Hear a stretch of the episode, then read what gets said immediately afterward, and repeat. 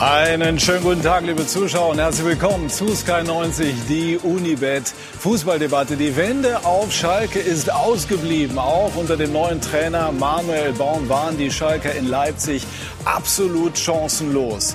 In seiner Rolle als Sky-Experte hatte Baum Schalke vor der Saison auf 15 getippt und musste dafür zuletzt viel Kritik einstecken. Vielleicht wären Sie auf Schalke froh, wenn es am Ende dieser Serie zu genau dieser Platzierung reichen würde. Viel Arbeit für den neuen Trainer und das sind unsere Themen. Lasst mich mal machen. Manuel Baum begegnete den Zweiflern bei seiner Vorstellung eloquent und aufgeräumt, hat aber nach dem Fehlstart erstmal keine guten Argumente. Der Transfer Endspurt. Nervenstärke ist gefragt. Mario Götze ist unter anderem auf dem Markt. Die Bayern sollen interessiert sein an Chelseas Hudson Odoi. Morgen 18 Uhr geht vorläufig nichts mehr. Und Europas Könige geben sich die Ehre. Die Bayern auf dem Olymp. Im Frühjahr gewannen sie in Lissabon die Champions League, räumten alle Titel ab und bekamen jetzt auch unter der Woche die verdienten individuellen Ehrungen. Heute wartet das zuweilen mühselige Tagesgeschäft gegen Hertha BSC und auch darüber wollen wir heute sprechen und zwar mit diesen Gästen, die ich Ihnen jetzt vorstellen darf. Unser Sky-Experte Lothar Matthäus, der sich mit individuellen Ehrungen auskennt, wurde nämlich 1991 Weltfußballer und begleitet uns bei Sky 90 im Wechsel mit Didi Hamann. Herzlich willkommen, lieber Lothar. Tobi Altscheffel, Chefreporter bei Sportbild, zuständig unter anderem für die deutsche Fußballnationalmannschaft und für den FC Bayern München und frisch verheiratet, darf ich sagen. Herzlichen. Glückwunsch. Vielen Dank. Und, guten Morgen. Äh, guten Morgen. Und Markus Babel, Europameister von 1996 und unter anderem UEFA-Cup-Sieger mit dem Bayern, mit dem FC Liverpool und Aufstiegstrainer von Hertha BSC im Jahre 2011. Herzlich willkommen, Markus. Hallo. Und zugeschaltet in einer schweren Situation per Skype der Vorstandssport von Schalke, Jochen Schneider. Schönen guten Morgen, Herr Schneider. Schönen guten Morgen in die Runde nach München. Warum war denn jetzt gestern in Leipzig trotz des neuen Trainers alles wie immer? Was heißt trotz des neuen Trainers? Äh, der Trainer hatte drei Trainingseinheiten. Ähm, das ist natürlich nicht viel und äh, wir sind gestern, das muss man so ehrlich sagen, auf eine Mannschaft getroffen, ähm, die uns in allen Belangen überlegen war. Das ist, das ist Fakt. Ähm, es ist uns 30 Minuten lang gelungen, ordentlich zu verteidigen. Das war das Einzige. Und dann ist es in so einer schwierigen Situation bei uns leider im Moment so mit dem ersten Gegentor. Ähm, ist ein Stück weit Vertrauen verloren gegangen. Ähm, und ähm, ja, dann äh, haben wir leider noch zwei weitere Tore bis zur Halbzeit kassiert und dann war das, das Spiel gelaufen. Das war eben in allen Belangen gestern, gestern zu wenig. Ich würde aber jetzt ähm, da um Verständnis bitten, drei Tage Training, ähm, das ist nicht viel. Der Markus weiß das, er ist auch als Interimstrainer äh, mal eingesprungen. Ähm, das war gestern, ja, der Gegner war gestern in unserer Situation für uns zu stark. Äh, das ist schade, das sagen zu müssen, aber das ist leider die Realität. Geht es denn für Schalke in dieser Saison nur ums nackte Überleben? Es ist eine sehr schwierige Situation, wirtschaftlich wie sportlich. Und ich glaube, wir tun gut daran, äh, nicht zu hohe Ziele äh, äh, äh, zu proklamieren, sondern äh, uns auf das, auf das Wesentliche zu konzentrieren. Das ist die Art und Weise, wie wir Fußball spielen. Äh, und dass es uns gelingt, im nächsten Bundesligaspiel gegen Union Paroli bieten zu können. Zu können. Allein, allein darum geht es für uns. Das klingt schon hart, natürlich gegen Union Berlin Paroli bieten zu können. Herr Schneider, ich nehme die Runde mit rein. Wir kommen immer wieder zu Ihnen zurück. Lothar, war der Tipp von Manuel Baum, Platz 15, näher an der Realität, als man das auf Schalke sich eigentlich wünschen würde?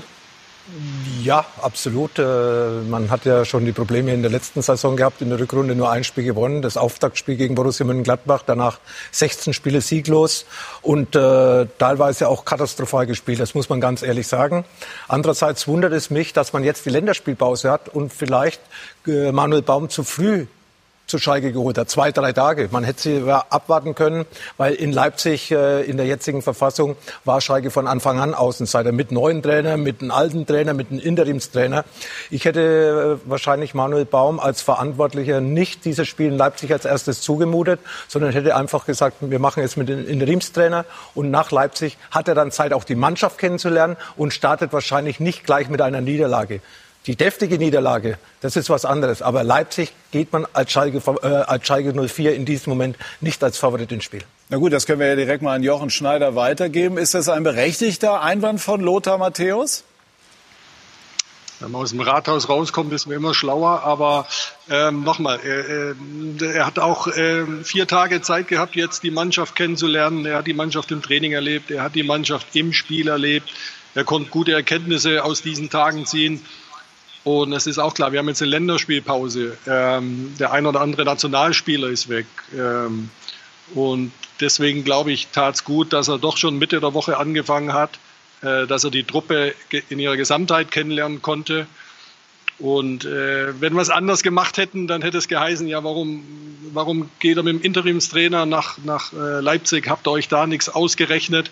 Also hinterher äh, ist es, ist es ähm, einfach, zu sagen, was besser gewesen wäre. Wir haben uns das äh, sehr gut überlegt und ich glaube, dass diese vier Tage jetzt ihm auch gut getan haben, die Truppe kennenzulernen.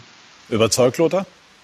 Ja, ich hätte es anders gemacht, aber jeder hat so seine eigene Meinung. Herr Schneider sitzt natürlich näher an Schalke dran. Äh, äh, ich glaube nicht, dass man das nur im Nachhinein sagen kann. Wenn man mich am Mittwoch gefragt hätte, hätte ich es wahrscheinlich genauso gesagt, weil ich bin auch lang genug dabei. Und die Auswärtshürde und dann eben dann mit einer voraussichtlichen Niederlage zu starten, ist nie gut für einen neuen Trainer. Aber wenn die Entscheidung so war, dass man Manuel Baum die Möglichkeit gegeben hat, den Kader vor dem ersten Spiel zwei, drei Tage in Trainingseinheiten zusammen zu sein, und wenn das der Grund war, dann muss man das akzeptieren. Droht Markus Babbel Schalke ein ähnliches Schicksal wie dem Hamburger Sportverein? Ja, ich hoffe nicht. Ich hoffe nicht, weil Schalke 04 für mich ein ganz klarer Erstligaverein ist mit, mit, äh, mit dieser Fan-Power, was sie haben. Wäre es ja, tragisch, wenn sie denselben Weg einschlagen würden wie der HSV. Deswegen hoffe ich doch sehr, dass sie, äh, wie Manuel Baum es vor der Saison getippt hat, dass sie doch noch 15. werden. Ist er denn der Richtige, um Schalke auf Strecke, auf Kurs zu bringen? Also ich glaube, es gab mehrere Kriterien für Schalke, wie der Trainer sein muss. Also Deutsch war, glaube ich, wichtig. Dann, dass er den Markt und die Liga sehr gut kennt. Da hat er durch die Tätigkeit bei euch, bei Sky, natürlich auch immer sehr viel Nähe gehabt zu den äh, Protagonisten, zu den einzelnen Spielen und Mannschaften.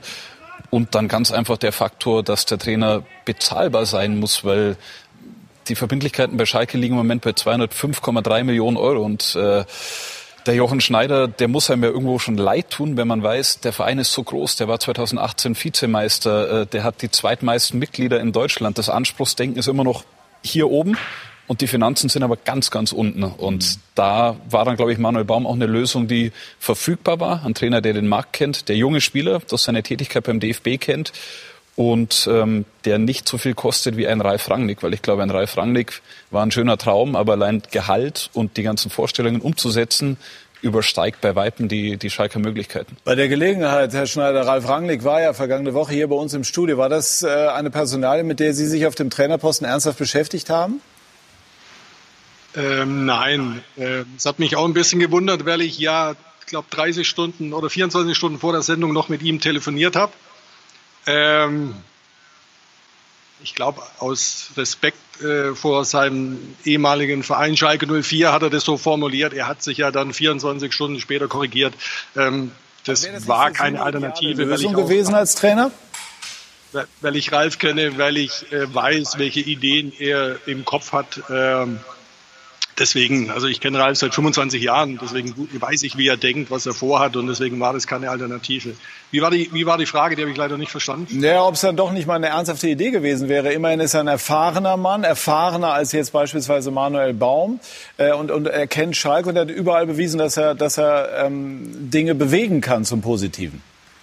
Ja, 100 Prozent hat er das bewiesen. Und was er in, in, in Leipzig, äh, in Salzburg, in Hoffenheim bewegt hat, ist, ist ist unglaublich und da kann man nur den Hut vorziehen. Aber nochmal, also meine Argumente von gerade eben, ich, ich muss jetzt nicht wiederholen, aber äh, die haben dem oder die widersprechen dem ganz klar. Also wir, kennen Manuel Baum hier bei Sky als, als wirklich ausgewiesenen, als fundierten Fachmann. Das ist überhaupt gar keine Frage. Dennoch gibt es auf Schalke Stimmen, die äh, gesagt haben, Herr Schneider, dass man sich vielleicht eher einen wünscht, der so, so ein Haudegen, der mit Stars oder Spielern, die sich dafür halten, umgehen kann. Sind Sie absolut davon überzeugt, die richtige Wahl in dieser Situation für diesen Club getroffen zu haben auf der Trainerposition? Ja, sonst hätten wir es nicht gemacht. Davon bin ich überzeugt und insbesondere für diese Mannschaft. Ähm, weil was diese Mannschaft braucht, ist, ist äh, äh, Struktur und, und, und Ordnung und, und ein Halt.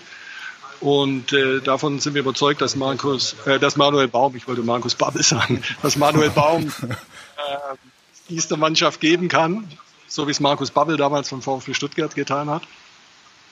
Und ähm, das hat er bewiesen bei seiner, bei seiner letzten Station in Augsburg, wie schnell es ihm gelungen ist, äh, die Mannschaft damals wieder, wieder in Spur zu bringen. Und, und das ist unsere große Hoffnung und unser Glaube, äh, dass ihm dies mit seiner Expertise äh, auch hier bei uns gelingen wird. Es ist ja so, Lothar, dass es mit dem Trainerwechsel alleine, das hat das Spiel ja gestern bewiesen, nicht getan ist. Schalke hat weiterhin Defizite, zum Beispiel in puncto Schnelligkeit, in puncto Balance äh, des Kaders. Es gibt weiterhin erkennbar auch, äh, ja offensichtlich auch Schwierigkeiten vielleicht bei, bei, bei der Fitness, weil die Laufleistung nicht dementsprechend ist, Muskelverletzung. Warum hat man diese strukturellen Probleme im Sommer ähm, nicht in den Griff bekommen. Nach ja. jetzigem Stand. Wir haben den dritten Spieltag. Ja, im Nachhinein werden wir wieder schlauer sein, wenn man aus dem Rathaus herausgeht. Das habe ich jetzt gerade gelernt. Aber wir haben ja auch vorher, und das hat ja auch äh, Manuel Baum von Anfang an gesagt, wie er noch bei uns Sky-Experte sagt, du hast es gesagt, Platz 15 für Schalke. Das hört sich einfach nicht gut an für Schalke. Also hat man da auch schon Dinge im Vorfeld gemerkt, auch hier bei Sky, dass Schalke nicht eine Mannschaft hat, die eigentlich, äh, sagen wir mal, um das äh, mitspielen kann, wo man sie gerne sehen würde. Kaderzusammenstellung, ich weiß nicht, warum, dass man Jaliguri gehen hat lassen, der in Augsburg überragend spielt. Rechte Verteidigerposition oder rechts hinten hat man ein Riesenproblem. Geschwindigkeitsdefizite äh, in allen Mannschaftsteilen, keine, äh, keinen Zusammenhalt als Mannschaft, keine Leader, keine Führungsspieler auf dem Platz. Torhüter-Diskussion gibt es ja auch schon ein Dreivierteljahr bei Schalke 04. Also ich glaube, dass man das in trotz der Corona-Phase besser regeln hätte können. Und man hat im Kader fünf Mittelstürmer, fünf Spieler, die die Nummer neun spielen können. Also das sind für mich äh, Dinge, die äh, eben ja besser, besser geklärt werden hätten müssten. Gerade in der Sommerpause vor der Saison ausleihen, neue Spieler holen, positionsbezogen. Mittelstürmer hat man fünf, rechter Verteidiger hat man gar keinen. Dass dann ein äh, Rudi, der im Mittelfeld sich wohler fühlt, auf einmal rechts hinten spielen muss mit Geschwindigkeitsdefiziten. Nee, das äh, scheint mir nicht ganz geglückt äh, zu sein, diese Kaderzusammenstellung. Herr Schneider, Sie haben die ausführliche Analyse von Lothar Matthäus gehört. Haben Sie da im Sommer etwas oder mehrere Dinge übersehen oder vielleicht falsch eingeschätzt und zu sehr darauf gehofft, dass David Wagner das irgendwie wieder auf die Reihe bekommt? Übersehen nicht, äh, definitiv nicht, weil dafür beschäftigen wir uns ja äh, Tage ein, Tag aus mit der Mannschaft. Aber das eine ist die Frage, was sie wollen und das andere ist die Frage, was sie können. Und ähm, die wirtschaftliche Situation ist, wie sie ist. Und äh, wir haben eine Pressekonferenz Anfang Juli gegeben, äh, wo wir gesagt haben, äh, die Situation ist extrem schwierig. Äh, Corona hat dies nochmal enorm beschleunigt. Und dem müssen wir, müssen wir einfach Rechnung tragen. Wir brauchen nicht nur die Balance auf dem Spielfeld, wir brauchen auch die, die Balance in unseren wirtschaftlichen Zahlen. Und äh, Schalke 04 hat nun mal die letzten äh, ähm, vier Jahre sich dreimal nicht äh, für, UEFA, äh, für den UEFA-Wettbewerb qualifiziert und das ist die Realität und die Einnahmen fehlen.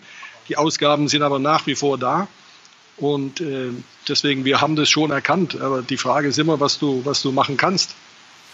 Gut, aber das klingt... Das ist, äh, das ist, äh, das ist schwierig. Wir haben gerade darüber gesprochen, also es wurden ja dann doch noch zwei Spieler geholt. Klar, Ibisevic ist sehr billig oder spielt für geringes Gehalt. Äh, Paciencia von Frankfurt sind halt nochmal zwei Leute für das Sturmzentrum. Natürlich war das eine Schwachstelle, aber ich glaube, die größte Schwachstelle bei Schalke ist einfach rechts hinten. Und ähm, sowohl Sebastian Rudi als auch Schöpf konnten einen ja zuletzt leid tun, wie die vorgeführt wurden von ihren Gegenspielern. Und im Mittelstur bei den Mittelstürmern sind viele Spieler da, zentrales Mittelfeld, viele Spieler da. Rechts hinten ist niemand und jetzt kann man sich selbst anscheinend Danny da Costa, der bei Frankfurt Ersatz ist, aktuell nicht leisten. Also es ist schon eine fehlende Balance im Kader. Aber ich glaube, das ist was, was Jochen Schneider eben auch sagt. Ähm, es sind in der Vergangenheit einfach Verträge gegeben worden an Spielern, die ihnen jetzt vor die Füße fallen. Sie, sie, sie verdienen extrem viel und bringen die Leistung nicht. Und, und du, du, hast dir den, du hast dir erhofft mit diesen Spielern, äh, dass du diesen internationalen Wettbewerb erreichst, hast es nicht geschafft. Und jetzt hat natürlich der Jochen Schneider das Problem, du kriegst die Spiele ja nicht vom Hof, weil die verdienen so viel Geld äh, und sie gehen natürlich nirgendwo hin, wo sie vielleicht nur noch ein Drittel von dem verdienen, wo, wo sie bei Schalke verdienen. Und das ist Aber es sind ja nicht nur Verträge aus der früheren Zeit, Herr Schneider. Sie haben ja auch mit David Wagner einen relativ langfristigen Vertrag gemacht. Jetzt auch mit Baum hätte man ja vielleicht auch ein Jahr plus ein Jahr Option machen können. Wie viel Verantwortung? Sie sind ein sehr offener, ein sehr aufrechter äh, Mann und stellen sich hier diesen kritischen Fragen. Aber wie viel Verantwortung ähm, übernehmen Sie selber für die aktuelle Situation auf Schalke, die sich ja immer mehr zuspitzt? Ja, da übernehme ich 100% Verantwortung, weil am Ende muss in dem Bereich ja einer den Hut aufhaben und dann dafür gerade stehen und das bin ich. Und äh, wenn mir die Situation, wenn ich die äh, zu kritisch gesehen hätte vor, vor anderthalb Jahren, dann, ja, dann hätte ich nicht hierher kommen dürfen. Aber ich habe ich hab die Chancen gesehen. Natürlich haben sich Dinge äh, anders entwickelt, als ich es mir erhofft, erhofft hatte. Wir waren, denke ich, in der vergangenen Saison auf einem sehr guten Weg. Äh, wir waren an Weihnachten punktgleich äh, mit unserem Nachbarn. Wir waren drei Punkte hinter den Bayern. Äh, Lothar Matthäus hat gerade eben noch von dem Auftaktspiel gesprochen. Und aus verschiedensten Gründen haben wir es nicht geschafft, diese Saison sauber durchzuspielen. Im Gegenteil, wir sind, wir sind jäh abgebrochen. Ähm, und dieser, dieser Trend ist, ist, ist natürlich fatal, der uns, der uns jetzt verfolgt. Und deswegen auch der Tipp Platz 15. Da muss ich mir ja nur die Rückrunde angucken. Und dann, dann tippe ich nicht automatisch diese Mannschaft auf Platz sechs oder sieben. Das, das, das ist doch klar. Das heißt, und wie Sie gesagt, diesen Tipp, wenn ich einmal kurz dazu... Und, das und die haben eben dazu geführt, dass äh, die Kaderplanung oder die, die strategische Kaderplanung, unsere Transferaktivitäten anders aussahen oder anders aussehen, als ich es mir noch vor 18 Monaten vorgestellt habe. Das heißt also, wenn ich Sie da richtig verstehe, Manuel Baum hat ja gesagt, er sei ein schlechter Tipper und Schalke würde besser werden, aber im Moment sieht es ja anders aus. Das heißt, Sie würden aber auch sagen, in dieser Saison geht es für Schalke nur um den Klassenerhalt? Es geht für uns darum, äh, wettbewerbsfähig zu werden, wieder äh, äh, in, in den Spielen in der Lage sein, äh, Punkte holen zu können, Spiele zu gewinnen. Und unsere Mannschaft braucht dieses Erfolgserlebnis, dass sie wieder dran glaubt. Und was Sie gerade eben angesprochen haben, dass die Truppe nicht fit sei, äh, das ist nicht richtig. Aber Fakt ist, Laufleistung, Anzahl der Sprints gestern, ähm, das spricht alles gegen uns. Aber das hat natürlich was mit der, mit der Birne zu tun. Und da haben die, die Jungs im Moment eine Blockade, die müssen wir, die müssen wir lösen. Da müssen wir die Trainingsarbeit dafür äh, nutzen, damit wir diese Blockade lösen, dass wir wieder besser Fußball spielen können. Ähm, und im Moment äh, geht es für uns erstmal darum, äh, in der Lage sein, punkten zu können. Und dann können wir über alles andere sprechen. Aber der Trend äh, seit Januar, der ist äh, natürlich alarmierend. Ja, also ich habe nicht gesagt, die Mannschaft ist nicht fit, das steht mir gar nicht zu, das kann ich nicht beurteilen. Ich kann nur sagen, es gibt Indizien, die dagegen sprechen, dass die Mannschaft 100 Prozent fit ist. Wirkt so die Laufleistung beispielsweise das nur einmal ähm, zum besseren Verständnis. Machen Sie denn, Sie haben eben die prekäre finanzielle Situation von Schalke angesprochen, noch was auf dem Transfermarkt, um den Kader überhaupt wettbewerbsfähig zu machen. Sie haben ja eben selber gesagt, wir müssen erstmal wieder wettbewerbsfähig werden. Da müssen wir bis morgen 18 Uhr abwarten. Da bitte ich um Verständnis. Ähm, aufgrund, der, aufgrund unserer, unserer Situation, da brauche ich ja nicht drum rumreden. Ähm, deswegen, ähm, wir sind dann nicht unbedingt auf dem Driver Seat. Jetzt müssen wir mal abwarten, was noch passiert und dann ähm, morgen Abend 18 Uhr äh, wissen wir dann mehr. Ja, wir haben jetzt, weil das so spannend ist, die Nachspielzeit laufen lassen, haben bald äh, zwei Minuten. Vielleicht abschließend, wie nah geht Ihnen diese aktuelle sportliche Situation? Ja, sehr, muss ich sagen, ohne, ohne Wenn und Aber. Ähm, Schalke 04 ist so ein großer Verein und äh, es tut weh zu sehen, wie wir die letzten Wochen und Monate gespielt haben. Ähm, ja, ich würde lügen, wenn ich nicht sagen würde, dass es mir sehr, sehr nahe geht. Ist doch, ist doch auch ganz logisch äh, in der Verantwortung. Ähm, das geht jedem so. Ist vom Erfolg Manuel Baums auch Ihre eigene Position auf Strecke abhängig? Weiß ich nicht. Äh, das muss der Aufsichtsrat entscheiden. Äh, das ist aber auch völlig uninteressant. Es geht hier nicht um Jochen Schneider oder irgendeine andere Einzelperson. Es geht nur um, um unseren Verein. Kriegt Schalke die Kurve gegen Union? Ich hoffe sehr. Wir werden alles dafür tun in den nächsten zwei Wochen und dann äh, werden wir alles reinlegen. wohl wissen, auch äh, es wird wieder ein schweres Spiel, wenn man Union in den ersten Spielen dieser Saison gesehen hat. Das ist eine, eine, eine physisch starke Truppe. Ähm, das wird alles andere als äh, eine leichte Aufgabe, die es aber ohnehin in der Bundesliga nicht gibt. Jochen Schneider, Dankeschön für die offenen Worte. Grüße nach Schalke. Danke. Vielen herzlichen Dank. Insbesondere den jungen, an den jungen Ehemann. Schöne Grüße. Angekommen. Angekommen, vielen Dank. Ganz kurz, Lothar, Eindruck, bevor wir äh, gleich weitersprechen? Ja, schwer in so einer Situation sich zu stellen, ist, ist auch ein bisschen mutig, ja, weil es ist ja nichts Positives, es ist alles negativ. Vor allem auch die Leistungen, nicht nur die Ergebnisse, vor allem auch die Leistungen. Es ist eben das äh, Spiegelbild, das Ergebnis, die Leistung, die wirtschaftliche Situation, mögliche Transfers, die nicht getätigt werden können aufgrund äh, der, der klammen Kasse ja, er, wirkt angespannt, aber ich wünsche Schalke auch, weil ich bin da bei Markus. Schalke äh, nicht in der Bundesliga eigentlich kaum vorstellbar, aber das waren bei anderen Vereinen eben auch so die Gedanken in Hamburg, in Stuttgart teilweise. Markus kennt die Vereine besser wie ich, hat er überall gearbeitet und äh, von dieser Seite her, ja, würde ich mir schon wünschen, dass Schalke Platz 15 erreicht. Gut. Ich, ich kann mich sehr, also ich verstehe natürlich den Jochen Schneider, dass der jetzt aufgrund der Erwartungshaltung auf Schalke nicht sagen kann, wir stecken von Anfang an im Abstiegskampf. Aber wenn man die ersten drei Spiele so verloren hat, und ich erinnere mich letztes Jahr, ich glaube, das war der fünfte Spieltag, dann wurden Werder Bremen in einer ähnlichen Situation solche Fragen gestellt. Und dann ging es darum, ja, und wir haben ja die Tradition und die Klasse und wir werden mit dem Abstiegskampf auf Sicht nichts zu tun haben.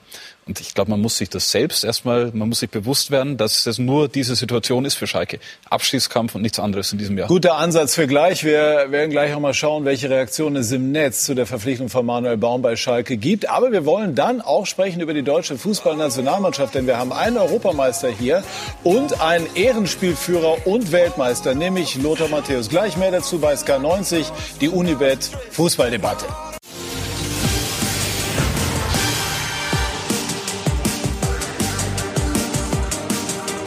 Wir sind zurück bei SK90, die Unibet Fußballdebatte und wollen noch kurz weitersprechen über die Situation auf Schalke und bei Mario Leo nachfragen, dem Mann, der bei uns im Netz unterwegs ist, der unter anderem 14 Bundesliga-Clubs Mario berät in Sachen Social Media.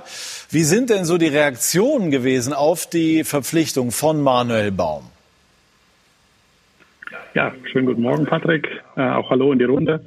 Ja, die Reaktionen ähm, ja, waren wirklich sehr, sehr umfangreich natürlich. Ja, und wir haben es ja jetzt auch in der Sendung gerade gehört. Der Jochen Schneider hat gesagt, dass die Erwartungshaltung in der Fan-Community doch sehr hoch ist. Ähm, und das steht eben halt auch ein Stück weit in, den, in, ja, in dem Diskurs beziehungsweise in, in dem Netz diese Woche im, im Vordergrund. Ähm, es gibt aber auch ganz, ganz viele, die so ein bisschen eben erhoffen, dass, dass Manuel Baum so ein Stück weit wie der Hansi Flick äh, beim FC Bayern eben wird oder beim FC Schalke wird, weil äh, man mit Hansi Flick am Anfang auch nur als Interimslösung eben agiert hat und dadurch eben jetzt wirklich äh, die Hoffnung besteht, dass eben Manuel Baum mit seiner ruhigen, selbstbewussten Art der positiven Energie, die er ausstrahlt, wirklich dort die Mannschaft anpacken kann. Ja, deswegen hofft man dort in diesem Zusammenhang wirklich das hinzubekommen. Ähm, die Fans hoffen auf eine faire Chance. Ähm, und natürlich gibt es dann immer wieder die Kreativität in den sozialen Medien, die eben ja, die, die Aussage von Vertrauen Sie mir, das, das auch als Sendungsgrund eben war, auch wirklich dann eben mit der Lösung da ist. Also das ist von unterhaltsam bis zur Erwartungshaltung und, und wie gesagt, so eine Art also Aufbruchsstimmung ist es auf keinen Fall. Ja, vertrauen Sie mir, bei Sledgehammer ging das nicht immer gut. Mal schauen, wie das bei Manuel Baum ist. Wie war jetzt so die, die aktuelle Resonanz, äh, auch auf das, was Schalke gestern angeboten hat beim Debüt von Manuel Baum?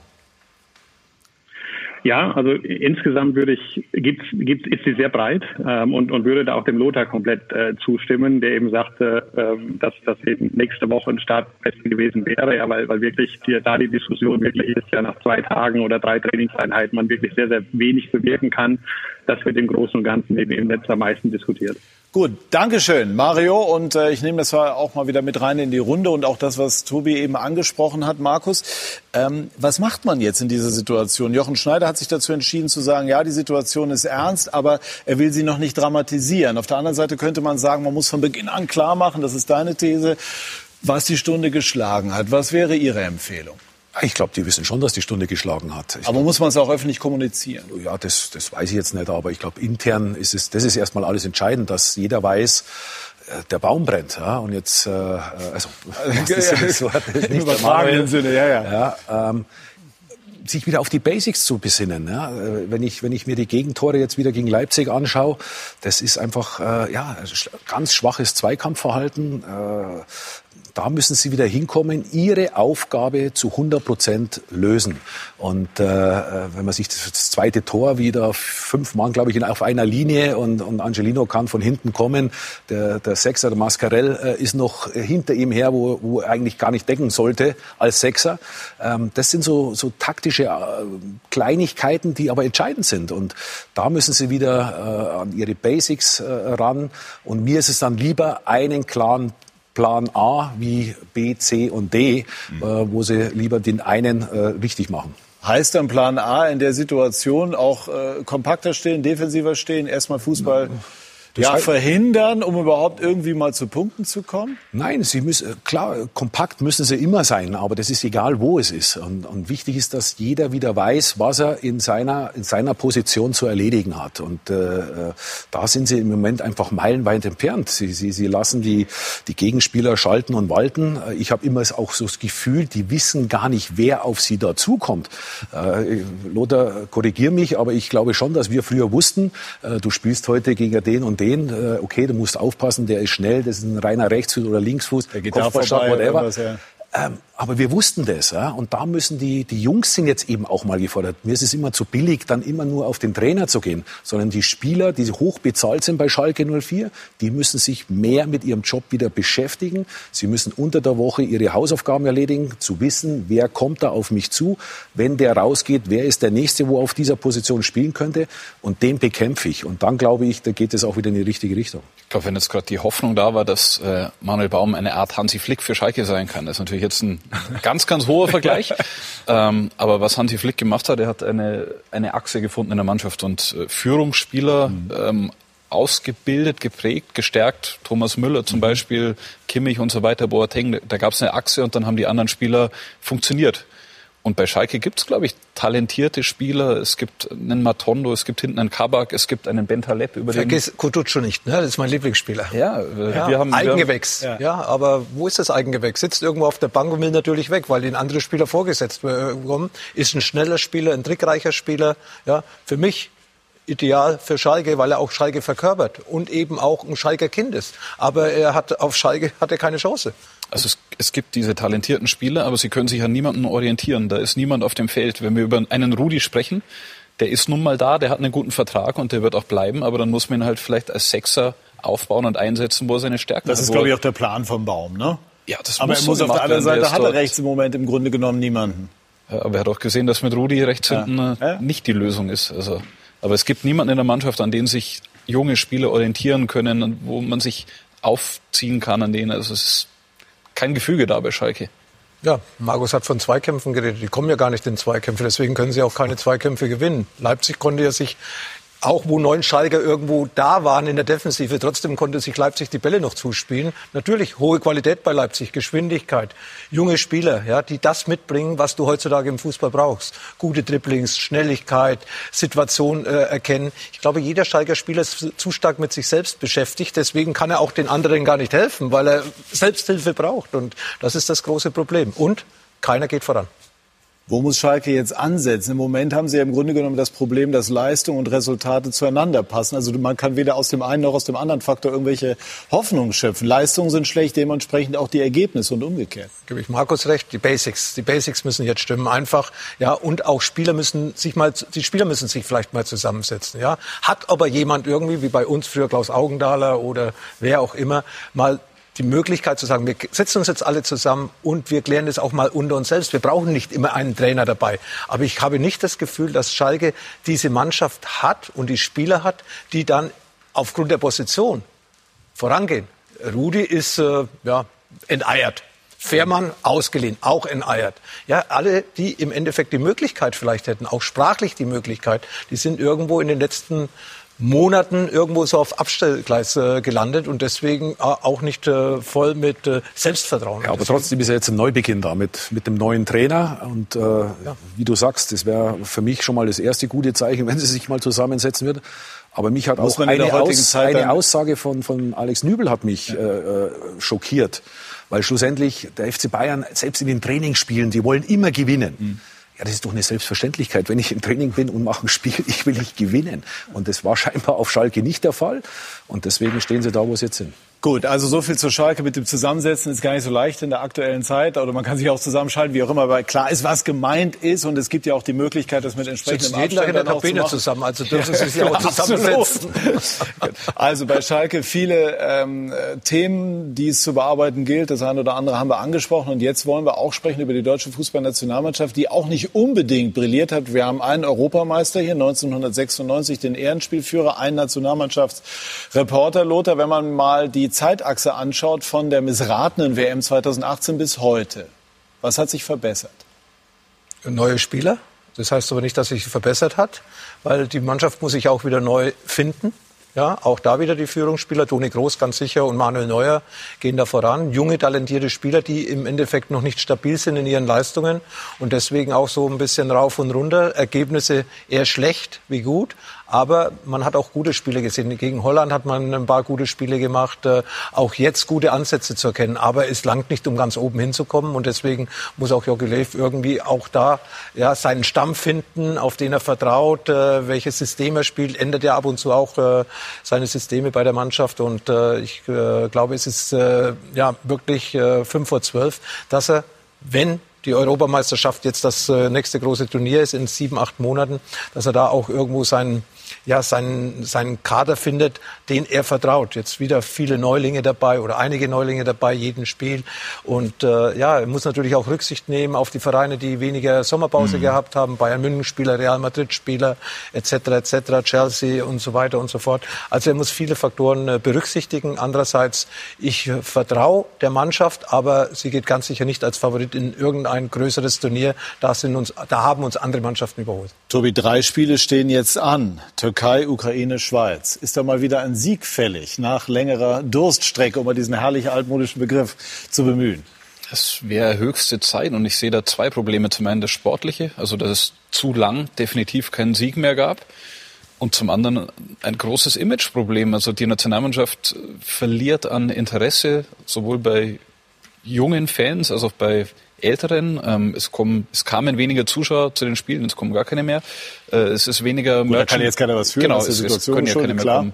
Äh, weniger Umsätze werden äh, generiert und ähm, ja, dann so eine Aktion wie beim letzten Mal, wo sie eine Strecke von 174 Kilometer Luftlinie dann fliegen wieder. Und ähm, ich glaube, beim ganzen DFB muss man sich bewusst werden, dass man bodenständiger wird und äh, dass man eben auch den Kontakt zu den Fans wieder mehr sucht, weil ich weiß nicht, wie es euch geht, aber wenn ich mit, mit Fußballfans spreche, dann sagen die, oh, jetzt ist schon wieder Pause in der Bundesliga, kann es nicht da weitergehen oder warum muss jetzt schon wieder die Nationalmannschaft spielen? Also dieses Imageproblem, das kann man an Zahlen ablesen, aber das spüre ich auch in der Stimmung, in, in Gesprächen. Was mir ein bisschen fehlt an der Nationalmannschaft ist der Leistungsgedanke. Ähm, wir sind jetzt auch wieder zu viele Spieler dabei, die die, die, die Auswechselspieler sind in der Bundesliga und, und Spieler, die jetzt doch äh, regelmäßig auch auf sehr hohem Niveau Top-Leistungen gebracht haben, sind aussortiert worden. Und da tue ich mich so ein bisschen schwer, weil mir ist es egal, ob einer 20 Jahre alt ist oder über 30. Äh, die Leistung muss stimmen. Und da ist in meinen Augen so ein bisschen der Leistungsgedanke verloren gegangen. Das ist ja das Gleiche jetzt mit, also Jogi Löw will den Weg gehen und er sagt, er bleibt bei seinen Spielern, auf die er jetzt gesetzt hat, aber einen Thomas Müller nicht zu nominieren bei gleichzeitig einer Serie von nicht gewonnenen Spielen der deutschen Nationalmannschaft ist natürlich etwas, was die Kritik immer lauter werden lässt. Und äh, Oliver Bierhoff ist ja da immer sehr moderat, aber dass er jetzt im, im Spiegel-Interview gesagt hat, Gestern, ein Aussetzer ja. darf passieren, so wie die WM 2018 sollte nicht passieren, aber ist passiert. Aber die EM 2021 wird der Gradmesser auch für Jogi Löw. Also das heißt ja schon, der Druck wird erhöht und Löw muss Ergebnisse liefern. Ja, es ist üblich so, dass ein Trainer Ergebnisse liefern muss und die hat er in den letzten drei Jahren eigentlich sehr selten geliefert mit seiner Mannschaft. Auch äh, ja, die Situation mit Corona ist natürlich für jeden da. Aber trotz alledem glaube ich, äh, dass die Mannschaft eigentlich die Qualität hat. Aber auch da, Markus Seite, wenn ein Müller so überragend spielt wie in den letzten zwölf Monaten, wo er wieder spielen durfte bei Hansi Flick, äh, dann, dann, dann würde ich ihn in einer Situation, in der sich Jogi Löw befindet, ja, sofort anrufen, beziehungsweise nach München fahren und das Gespräch suchen. Hat Berti Vogt 1998 bei mir genauso gemacht. Es bricht sich ja keinen Zacken aus der Krone, weil jeder sieht, Thomas Müller ist einer der überragenden Spieler der Bundesliga. Bundesliga. Also Sie wären dafür, ein Comeback jetzt mal irgendwie in Angriff zu nehmen? ja, äh, ist der Situation geschuldet, weil ich habe ja keine Ergebnisse und äh, äh, da fehlt ja so einer wie Müller, der dann vorne eben auch die anderen erstmal mitreißt, der Kommandos gibt, der vorangeht und vor allem auch Leistung bringt.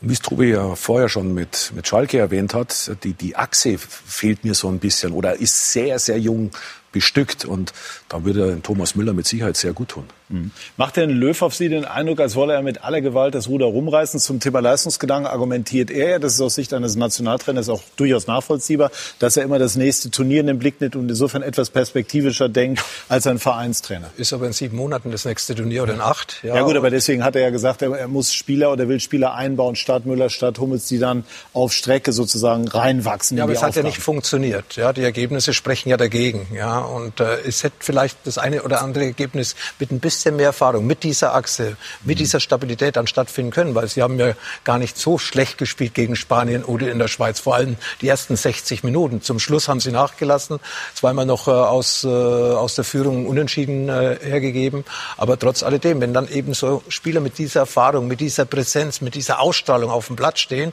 das ist natürlich auch ein Zeichen an den Gegner. Sie sind 1990 Weltmeister geworden, sind jetzt dabei zu organisieren, eine ja. Feier ne, zum, zum ja. 30-jährigen Jubiläum. Wie ist da die Unterstützung des DFB?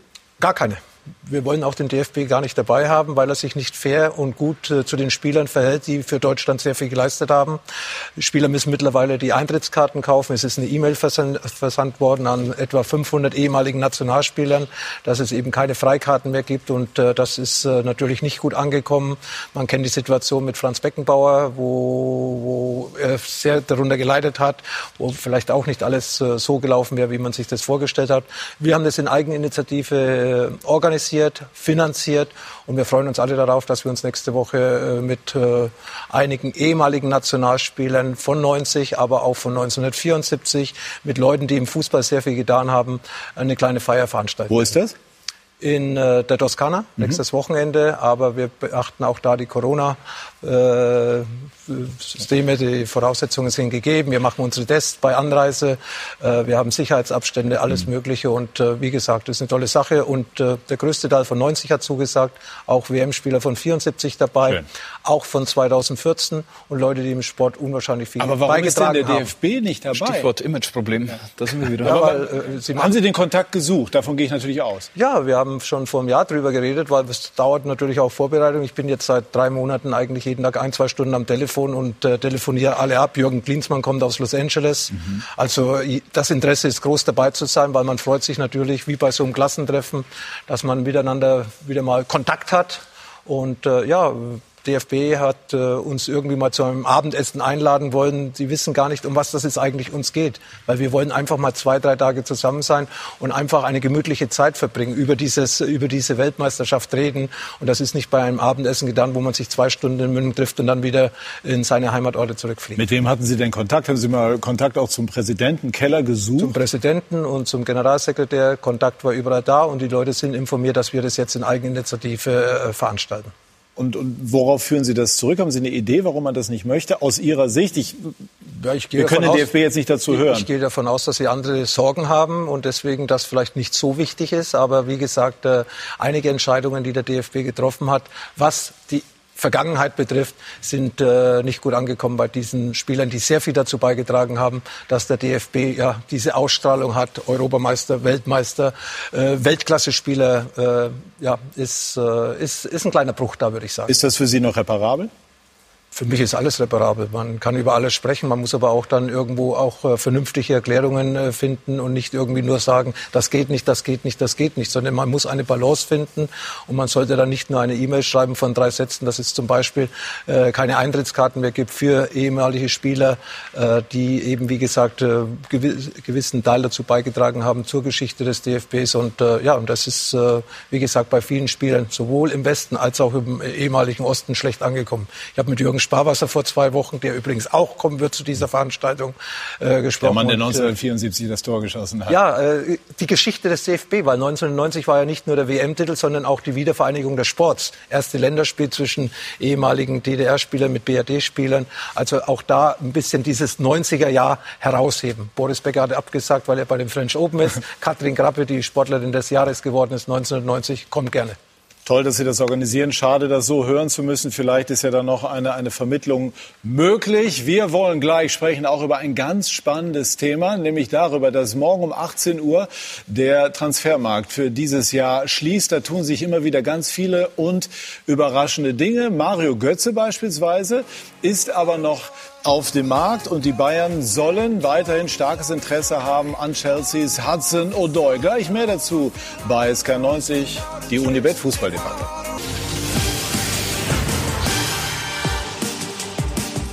Wir sind, zu, wir sind zurück bei Sky 90, die Unibet Fußballdebatte und wollen sprechen über die zu Ende gehende Transferperiode, die aufgrund der Corona-Pandemie wohl ungewöhnlichste in der jüngeren Geschichte des Profifußballs. Morgen ab 18 Uhr geht nichts mehr. Bis dahin allerdings, Vinko Bicanic, ist es sehr spannend. Der Transfermarkt in Corona-Zeiten, Beispiel Bayern. So war das vor einem Jahr. Es kommen zwei französische Weltmeister Pavard und Lucas Hernandez. Und man gönnt sich mit Coutinho noch einen Weltstar dazu. In diesem Jahr gar kein Vergleich. Zwar kommt endlich Sané, schon eine Hausnummer, aber sonst? Sonst ist ein Ersatztorwart für Neuer der vielleicht auffälligste Einkauf. Der Markt ist schwierig und teuer. Nach Verstärkungen rufen Trainer wie Flick oder Tuchel in Paris und der kriegt dafür aufs Dach von seinen Vorgesetzten. Europaweit regiert die Vorsicht. Die Vereine wissen nicht, welche Verluste die neue Saison womöglich bringt.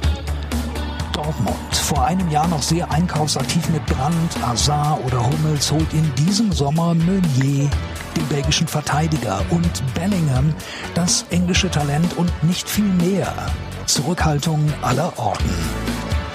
Die Preise astronomisch, das Fenster lange offen und wer kaufen will, der wartet auf ein Schnäppchen.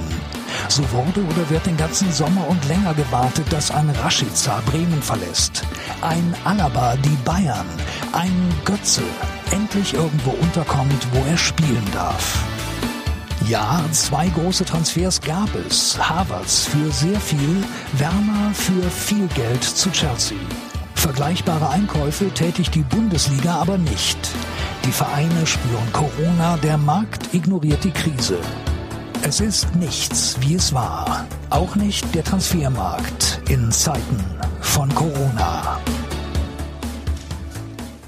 So, und darüber wollen wir jetzt sprechen. Gleich werden wir uns übrigens auch externe Einschätzungen, Expertise dazu holen von Robert Schneider, langjähriger Spielerberater und äh, Max Bielefeld von Sky Sport News. Aber zunächst mal hier in die Runde gefragt. Äh, Markus, nach Ihrem Eindruck, wie hat sich der Markt jetzt in Corona-Zeiten verändert und verändert äh, präsentiert? Ja, auf der einen Seite hat, dachte man, diese, diese Wahnsinnssummen wird es nicht, nicht mehr geben in diesem Jahr. Auf der anderen Seite kam Chelsea daher und äh, hat dann doch wieder unfassbar in einer unfassbaren Größe eingekauft. Äh, auf der anderen Seite doch sehr viele Vereine sehr abwartend. Ähm, ganz schwierig zu, zu beurteilen, wie, wie, wie, wie der Stand der Dinge ist. Ja, also es war ganz lang ein Taktieren und jeder hat so gewartet, bis der erste Dominostein... Wahnsinniges Geduldsspiel, ja, ne? bis der erste Dominostein umfällt das war dann eigentlich irgendwo Harvard und der Harvard-Stil.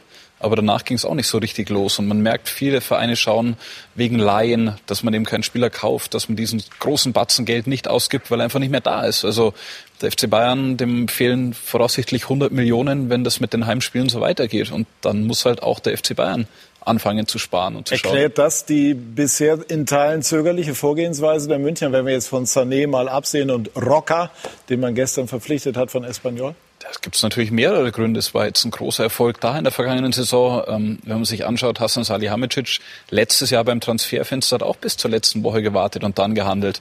Und äh, wenn man sich Roca und Sané anschaut, die hätten vor einem Jahr zusammen 150, 160 Millionen gekostet und kosten jetzt noch ein Drittel, Hälfte, ein Drittel davon. Also dieses Abwarten hat sich in manchen Fällen ausgezahlt, aber andererseits ist natürlich eine gewisse Nervosität da, denn der Kader ist klein.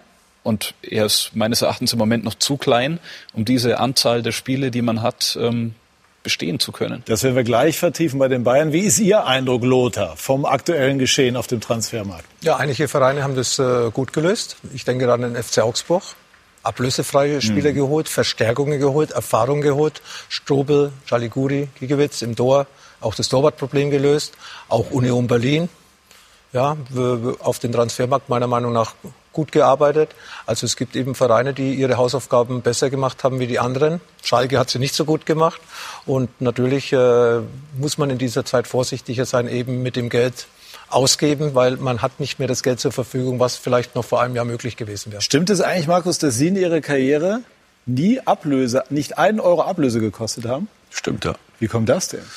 Ja, ich bin damals von Bayern ablösefrei nach Liverpool gewechselt. Äh, zum HSV war ich ausgeliehen. ausgeliehen also das wird relativ schmale, schmales Geld gewesen sein. Und äh, von Liverpool zu Stuttgart bin ich auch wieder ablösefrei gewechselt. Also ich war ein günstiger Spieler. Also ablösefrei heißt in die eigene Tasche gewirtschaftet. Lothar, wie viel, äh, welches Volumen umgesetzt? Zwei Millionen D-Mark knapp drüber von München-Gladbach nach München. War viel damals, Circa acht Millionen D-Mark von Bayern München nach Inter Mailand und dann wieder zurück nach München für etwa 4 Millionen D-Mark. Ja. Also 16 Millionen D-Mark. Gut, das kann man heute mit, dem 14, Faktor, 14, 14. mit dem Faktor 10 hebeln und die Währung ändern. Dann kommt man in etwa auf das, was Lothar Matthäus damals auch schon ähm, umgesetzt hat. Ähm, ich begrüße jetzt Robert Schneider, der Lothar Matthäus unter anderem beraten hat in seiner langen Karriere und auch David Alaba beraten zur Seite gestanden hat, Bastian Schweinsteiger. Schönen guten Tag, Herr Schneider. Hallo, ich grüße die Runde. Ähm, schönen guten Tag, Herr Wasserzieher. Hallo, greifen wir mal auf Ihre Erfahrung zurück. Haben Sie den Eindruck, äh, dass sich die Dinge tatsächlich geändert hat, konkret aus Beratersicht? Ist es schwerer geworden, Spieler bei den Vereinen, sagen wir mal, unterzubringen? Ja, das ist also in der Corona-Zeit definitiv schwerer. Ähm, ja, das wurde ja eben schon gesagt, die Kader sind schmäler. Ähm, es keiner weiß so genau, was mit Corona passiert, wie, wann wieder Zuschauer kommen. Äh, die Vereine müssen also damit rechnen, dass sie vielleicht die ganze Saison über keine Zuschauer haben oder nicht eine nennenswerte Anzahl an Zuschauern. Ähm, und insofern müssen sie vernünftig wirtschaften.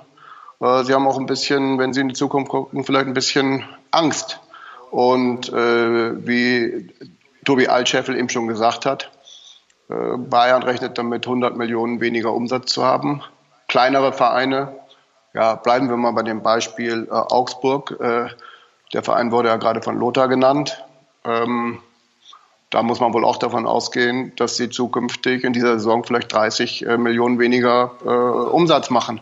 Das macht sich natürlich bemerkbar bei den Transfers. Alle versuchen, ablösefreie Spieler zu holen. Wir reden jetzt nicht von den großen Vereinen. Ja, äh, Bayern hat Sané geholt, aber die kleinen Vereine ähm, gucken da eher drauf und da muss man auch sagen, die kleinen Vereine oder alle Vereine ähm, wollen eher jüngere Spieler haben, weil sie damit rechnen, die können sich entwickeln und die können sie vielleicht dann nochmal im Rahmen eines Transfers versilbern. Herr Schneider, eine Frage zum sogenannten Deadline Day morgen, so wird er ja jetzt genannt mittlerweile. Ist ja auch total spannend alles, aber sind gute Deals für alle Beteiligten eigentlich unter so großem Zeitdruck wirklich möglich? Also ich bin da skeptisch. Also klar, manche Vereine müssen diese Deals noch machen. Für die Spieler sage ich, okay, hm, das ist eine Chance, Chance, aber auch Risiko. Äh, ich kann ja gar nicht mich mehr äh, ja, damit auseinandersetzen. Vielleicht ist es natürlich so, dass solche, äh, solche Verträge dann zustande kommen oder Deals zustande kommen, die allerdings schon länger vorbereitet sind und erst da zum Abschluss kommen. Aber ich sage, äh, gerade wenn es so um internationale Transfers geht, ich meine, solche Verträge, die müssen ja auch äh, fundiert geprüft werden. Ähm, äh, ich gebe Ihnen ein Beispiel. Äh, wir hatten, äh, ich glaube, im Juni einen Transfer von, von Heidenheim zu Gent gemacht und wir haben alles besprochen, alles auf Englisch. Ähm, am Ende des Tages kamen dann die Verträge. Ja, und dann war äh, der Vertrag auf Englisch, der Vertrag war aber auch auf Holländisch, ja. Holländisch ist nämlich die Amtssprache oder eine der Amtssprachen auch in Belgien.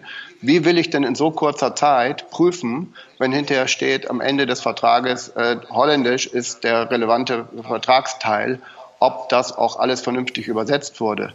Äh, das kann ich in so einer kurzen Zeit ja gar nicht äh, fundiert prüfen. Mhm. Abschließen kann ich immer.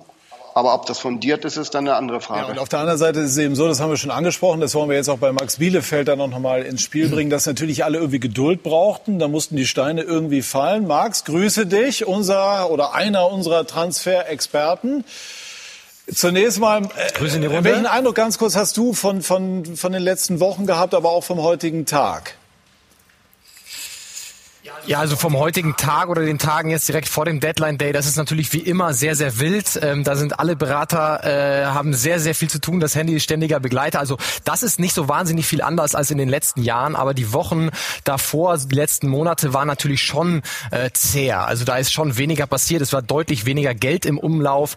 Der ein oder andere Spieler, der vielleicht vor sechs Monaten noch zu 100 Prozent dran geglaubt hat, dass er in diesem Sommer den Verein verlässt, ist dann letztendlich vielleicht äh, doch geblieben zum Beispiel äh, Dayo Upamecano, der auf jeden Fall ein Abgangskandidat war, am Ende dann doch verlängert hat, auch wegen Corona.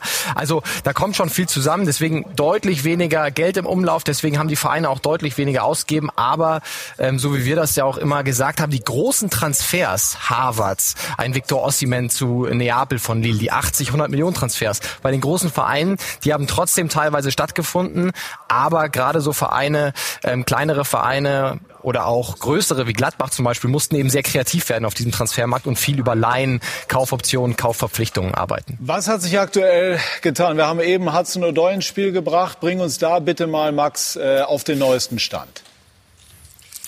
Ja, da wird äh, heute ein ganz spannender Tag äh, bei Callum Hudson-Odoi, denn äh, wir haben mit Chelsea gesprochen und da erwarten wir, beziehungsweise die Blues erwarten heute ein Angebot des FC Bayern. Uns gegenüber wurde dementiert, dass gestern schon ein 77 Millionen Euro Angebot einge eingegangen ist. Sie haben gesagt, wir haben nur mit Bayern gesprochen, es gab kein konkretes Angebot.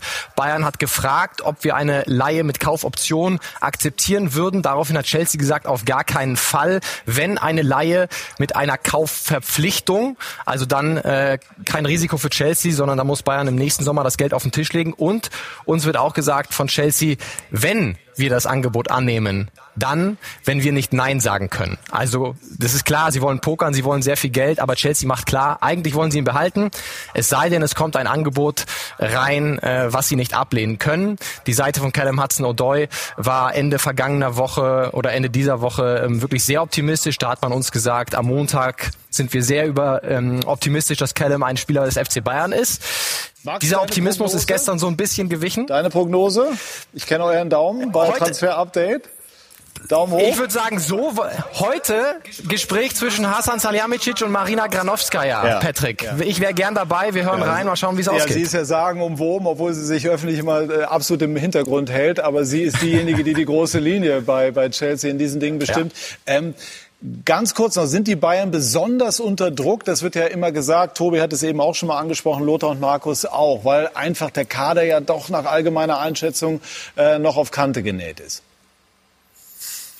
Ja, natürlich hat man äh, sich in eine Situation gebracht, wo man auf den letzten Meter noch handeln muss. Und das ist natürlich nicht immer ganz so clever. Aber Tobi hat das ja auch vorhin schon gesagt. Das kann auch eine Möglichkeit sein für Transfers, die vielleicht vorher nicht möglich waren. Also ähm, wir werden bis Montag abwarten müssen und dann letztlich bewerten müssen, wie dieser Transfersommer für Bayern äh, gelaufen ist. Äh, wir hören jetzt noch, ähm, es gibt auch Gespräche noch für einen Rechtsverteidiger.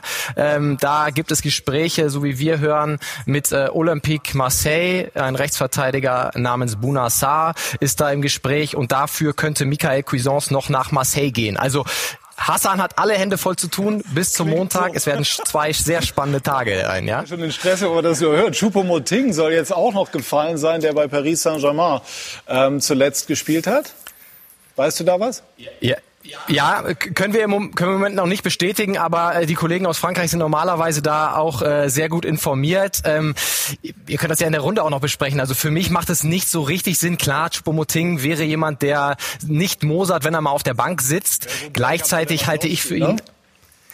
Ja, aber man hat natürlich Patrick mit Zirkzee einen Jungen, dem man eigentlich die Minuten geben sollte und dann äh, holt man mit Choupo-Moting einen 31-Jährigen, der die Minuten von Zirkzee bekommt, der aber sportlich vielleicht nicht deutlich besser als Zirkzee ist, macht für mich auf den ersten Blick nicht so wahnsinnig viel Sinn. Äh, müssen wir noch mal abwarten, ob sich das als als wahr herausstellt letztlich. Punkt. Markus? Ja, absolut, weil wenn man überlegt, die zweite Mannschaft ist Drittligameister geworden, also muss ja bestückt sein mit, mit vielen tollen Talenten. Ähm, und ich bin auch der Meinung, wenn er nicht klar besser ist wie, wie der Junge, dann lass doch den Jungen daran. Ja, absolut normal. Erstens mal weiß der Junge, was er, was man, man weiß, was man vom Jungen hat. Ja, und äh, sie hat's gezeigt in der Bundesliga. Er braucht natürlich genauso die Bälle im Strafraum wie andere Mittelstürmer auch. Und dann weiß er auch, wo das Tor steht. Aber er hat doch nicht äh, seine Entwicklung abgeschlossen. Er ist 21 Jahre. Und äh, ich glaube schon, dass man auch äh, jungen Spielern aus dem eigenen Stall die Möglichkeit geben sollte, wenn man von ihnen überzeugt ist, auch mit ein bisschen Geduld sie langsam an die erste Mannschaft heranzuführen. Auch bei Bayern, Lothar, bei den Monsteransprüchen, ja, die es gibt? Man hat ja da in der Ingolstädter Straße irgendwo was hingestellt für 80 Millionen. Das ja irgendwo dazu beitragen soll, dass man nicht immer nur Spieler kauft, teuer kauft, sondern dass man eben auch junge Spieler, und das hat der FC Bayern in der vergangenen in der Vergangenheit gezeigt, auch mit Markus, Schweinsteiger, Lahm, Alaba, wie sie alle heißen. Wo sind sie jetzt? Also sie sind ja irgendwie und sie investieren ja auch sehr viel Geld für diese Akademie, holen auch talentierte Spieler, 16, 17-jährig und irgendwann musst du ihnen die Chance geben, sonst machst du dich unglaubwürdig. Würde Hudson-Odoi Sinn machen? Kommt auf die Summe an, ja. Guter Spieler, schneller Spieler. Markus kennt ihn ja, der verfolgt ja die Premier League wahrscheinlich mehr wie ich, weil er ja selbst mal gespielt hat. Aber ich habe ihn ein paar Mal äh, über 90 Minuten spielen sehen und er ist ein Spieler, der ganz sicher in die, ins Anforderungsprofil von FC Bayern passt. Und wie Robert Schneier vorher gesagt hat, eben auch ein junger Spieler, wo du äh, natürlich erstmal viel Geld investieren musst, höchstwahrscheinlich, aber eben auch äh, einen hohen Wiederverkaufswert hast. Herr Schneider, haben eigentlich die Spieler nach ihrem Eindruck verstanden, also die Spieler, die unterhalb der Liga von Alaba und Hudson-Odoi beispielsweise unterwegs sind, was die Stunde geschlagen hat, also dass möglicherweise schlicht und ergreifend Gehälter auch sinken werden und müssen? Also kann, diese Frage kann ich natürlich nicht für jeden Spieler beantworten, weil ich nicht alle Spieler kenne und ich mit allen Spielern gesprochen habe. Ähm, die Spieler, die wir vertreten. Und wir haben auch noch äh, zwei Spieler, die wir unterbringen müssen, nämlich Fabian Johnson und Manuel Schmiedebach, die ja beide nun äh, gestandene Bundesligaspieler sind. Ähm, Fabian Johnson hat, glaube ich, 55 Mal sogar für die US-Nationalmannschaft gespielt. Die wissen natürlich, dass sie die Gehälter, die sie jetzt in der Vergangenheit hatten, aber keinesfalls wieder bekommen können. Das ist denen bewusst. Aber trotzdem ist es so, obwohl da ist überhaupt nicht drüber gesprochen worden, die Spieler sind äh, 32 und 31 Jahre, das ist ähm, nicht so einfach. Erfahrung ist heute nicht mehr gefragt. Lothar hat eine Idee. Äh, Schalke sucht doch Außenspieler, schnelle Außenspieler würde ich sagen, weil sie Guter wenig haben. Und Johnson kann ja von rechts hinten nach links vorne eigentlich jede Außenposition spielen. Also äh, Robert, äh, bei Schalke 04 bei deinen Kollegen Jochen Schneider mal anrufen. Ihr kennt euch ganz sicher. Äh, versucht doch da mal ihn unterzubringen. Schalke könnte sich über so einen schnellen Spieler freuen. Gute Idee. Ähm, sehr gute Idee. Äh, wenn sobald wir hier fertig sind, werde ich den Jochen Schneider mal anrufen. Gut, okay, dann werden wir das natürlich auch weiter verfolgen. Wie schätzen Sie die Chancen ein, von Mario äh, Götze einen Verein zu finden? Dadurch, dass er aber vertragslos ist, ist er nicht zwingend jetzt an die äh, Deadline morgen gebunden, aber dennoch natürlich jemand, der jetzt irgendwie unterkommen möchte auf einem guten Niveau. Also die Chancen schätze ich äh, definitiv gut ein. Mario Götze ist ein, ein toller Spieler. Ähm, da ist natürlich genau der Punkt, den Sie eben schon genannt haben. Das ist ja exakt der Punkt. Äh, keine Ahnung, was Mario Götze bei Dortmund verdient hat. Jedenfalls, da ist ganz klar, dass er da Abstriche machen muss, auch wenn er ablösefrei ist und sich vielleicht gedacht hat, na ja, wenn ich irgendwo anders hingehe, bekomme ich irgendwie eine, eine tolle Signing-Fee. Ja, das wird sicherlich mit reinspielen, aber das Geld vermute ich jetzt mal, wird er nicht verdienen. Aber inhaltlich ist das ein guter Spieler und der sollte auf jeden Fall einen neuen Vertrag Verein finden. Max, was hört ihr da? Gute Chancen. Was hört ihr da, Max? Äh, Hertha BSC wird äh, genannt, die Bayern. Markus Babbel hat das heute auch schon ähm, im Vorlauf unserer Sendung gesagt. Ähm, Max, hat Götze eine Chance, bei den Bayern vielleicht sogar doch unterzukommen? Ähm, äh, eine äh, News vorher, äh, RB Leipzig wird Justin Kluivert von der AS Rom ausleihen. Die News haben wir gerade bekommen. Also Leipzig hat einen neuen Flügelstürmer. Das kurz dazu. Äh, zu Mario Götze. Also er hat ja den großen Vorteil, die können den Deadline Day abwarten. Er ist ablösefrei. Er steht nicht unter Vertrag. Das heißt, jeder Verein könnte Mario Götze ja auch noch am 20. Oktober unter Vertrag nehmen. Ähm, ich glaube irgendwie nicht so richtig dran, dass es der FC Bayern wird. Ähm, Hertha ist da schon äh, deutlich konkreter in den letzten Wochen gewesen. Das hat ja auch Arne Friedrich öffentlich gesagt. Da gab es auf jeden Fall Kontakt. Nach unseren Infos gab es aber bis Stand gestern Abend kein konkretes Angebot der alten Dame an Mario Götze. Aber wie ich eben schon gesagt habe, ähm, es ist ja auch noch am Dienstag, Mittwoch möglich möglich, ihn unter Vertrag zu nehmen. Deswegen ist da nicht der ganz große Druck drauf. Ich finde es schon erstaunlich, dass es so gar keinen Markt bislang für Mario Götze gab, hat seinen Berater gewechselt, zwei verschiedene Berater in diesem Sommer gehabt, die beide national und international sehr gut vernetzt sind. Und trotzdem war eben bis jetzt nicht das eine Angebot dabei. Also offensichtlich gibt es ja auf diesem Fußballmarkt Vorbehalte gegen Mario Götze. Denn man muss ja auch bedenken, er wäre ablösefrei, er will kein großes Handgeld und er macht finanzielle Abstriche. Also eigentlich null Risiko für alle Vereine und trotzdem bis jetzt noch nichts konkret konkret auf den Tisch? Also nach unseren Informationen ist es so, dass eben Götze und Labadia ein längeres Telefonat gehabt haben, über eine Stunde. Der, der Wunsch von Labadia wäre da, dass er kommt, aber es geht um das Geld, wie Robert Schneider gesagt hat. Götze muss bereit sein, Abstriche zu machen, ansonsten äh, ist er zu teuer. Und bei Bayern, Hansi Flick hatte eine Idee, was er mit Götze machen könnte, aber da hat er sich dann nicht ganz durchsetzen können oder es gab keinen Konsens, dass man ihn holt. Und wenn man jetzt die ganzen verschiedenen Namen hört, einen, äh, Max hat gesagt, wie Saar von Olympique Marseille, ähm, Choupo-Moting kommt auf einmal Kramaric, da ist es einfach so, dass Marco Neppe, Hassan Salihamidzic ihre Arbeit machen und bei verschiedenen Beratern vorfühlen, was denn möglich wäre. Und so kommt das jetzt auf einmal auch, dass es heißt, Bayern holt den, den, den, den. Bayern wird keine zehn Spieler holen, aber natürlich hat sich Bayern bei 10 Spielern, 15 Spielern, 20 Spielern informiert, ob denn die Möglichkeit zu einem Wechsel bestünde. Götze, Bayern, sinnvoll? Fragezeichen? Ich würde eher an seine in seiner Situation Berlin vorziehen, wenn da die Gespräche bestehen. Und äh, Tobi hat es ja gerade bestätigt, dass er mit Labadia telefoniert hat und sie haben sich nicht wahrscheinlich über das Wetter ausgetauscht, sondern eben über die Zukunft von Mario Götze, über die Qualität des oder über das, was man in Berlin vorhat. Und äh, ich würde mich für Mario freuen, weil ich glaube, dass er für Berlin auch eine Verstärkung wäre. Bei Bayern würde er erst mal auf der Ersatzbank sitzen und da will er ja nicht hin. Da war er ja die letzten fünf Jahre gesessen. Er in einem Interview gesagt, er will wieder Fußball spielen und er wird auf Gehalt verzichten. Jetzt kommt es darauf an, auf wie viel Gehalt wird er verzichten, um wieder Fußball spielen zu wollen. Und ich glaube, Mario sollte einfach auf sehr viel Gehalt verzichten, weil er hat gut verdient. Ja, er wird auch weiterhin gut verdienen und hätte in Berlin eine neue Heimat, wo ihm die Verantwortlichen auch vertrauen würden. Ja, absolut nachvollziehbarer Schachzug. Aber für Berlin natürlich ein, auch ein tolles Signal. Ähm, Mario ist ja auch ein, ist eine Hausnummer, ist ein, ist ein Name, ist, ähm, der stellt was dar. Und, und das würde natürlich der Hertha schon auch, auch gut tun, wenn du so einen Spieler für dich gewinnen kannst. Aber Sie wollen ihn ja eigentlich, haben Sie gesagt? Ich, ich, oder sehen ihn eher sogar bei Es hat was Charmantes in meinen Augen, wenn er zu Bayern zurückgehen würde. Dortmund will ihn nicht mehr. Bayern würden nehmen, weil ich nach wie vor überzeugt bin, dass er, dass er die Qualität hat. Ähm, jetzt hätte er mal einen Trainer, der, der auf ihn steht. Das hat er ja in München nicht gehabt, hat er jetzt in Dortmund nicht gehabt. Mit Hansi Flick hat er einen, der ihn sehr gut kennt, der ihn sehr schätzt.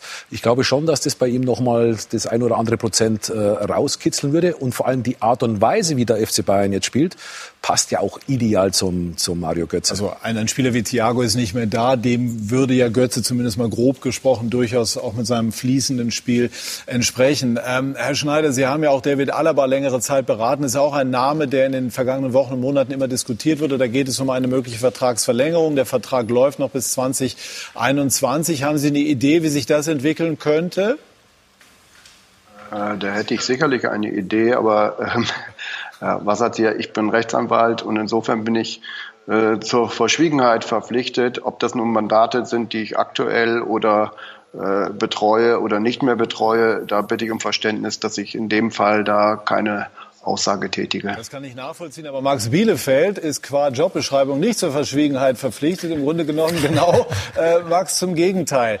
Äh, glaubst du, diese These gibt es ja, dass Alaba 2021 seine Konditionen genauso durchsetzt, wie er sie haben will, unabhängig vom Verein? Es sieht momentan zumindest nicht danach aus. Also ähm, der FC Bayern hat es ja auch schon wiederholt öffentlich gesagt, dass sie äh, die Offerte, die aktuell auf dem Tisch liegt, nicht nochmal verbessern werden. Und äh, ich würde sagen, die Fronten sind verhärtet, denn äh, das haben wir auch schon oft berichtet. Die Seite von David Alaba sagt, na gut, wenn es so ist und diese Offerte eben nicht mehr angehoben wird, dann gehen wir im äh, Sommer 21 eben ablösefrei.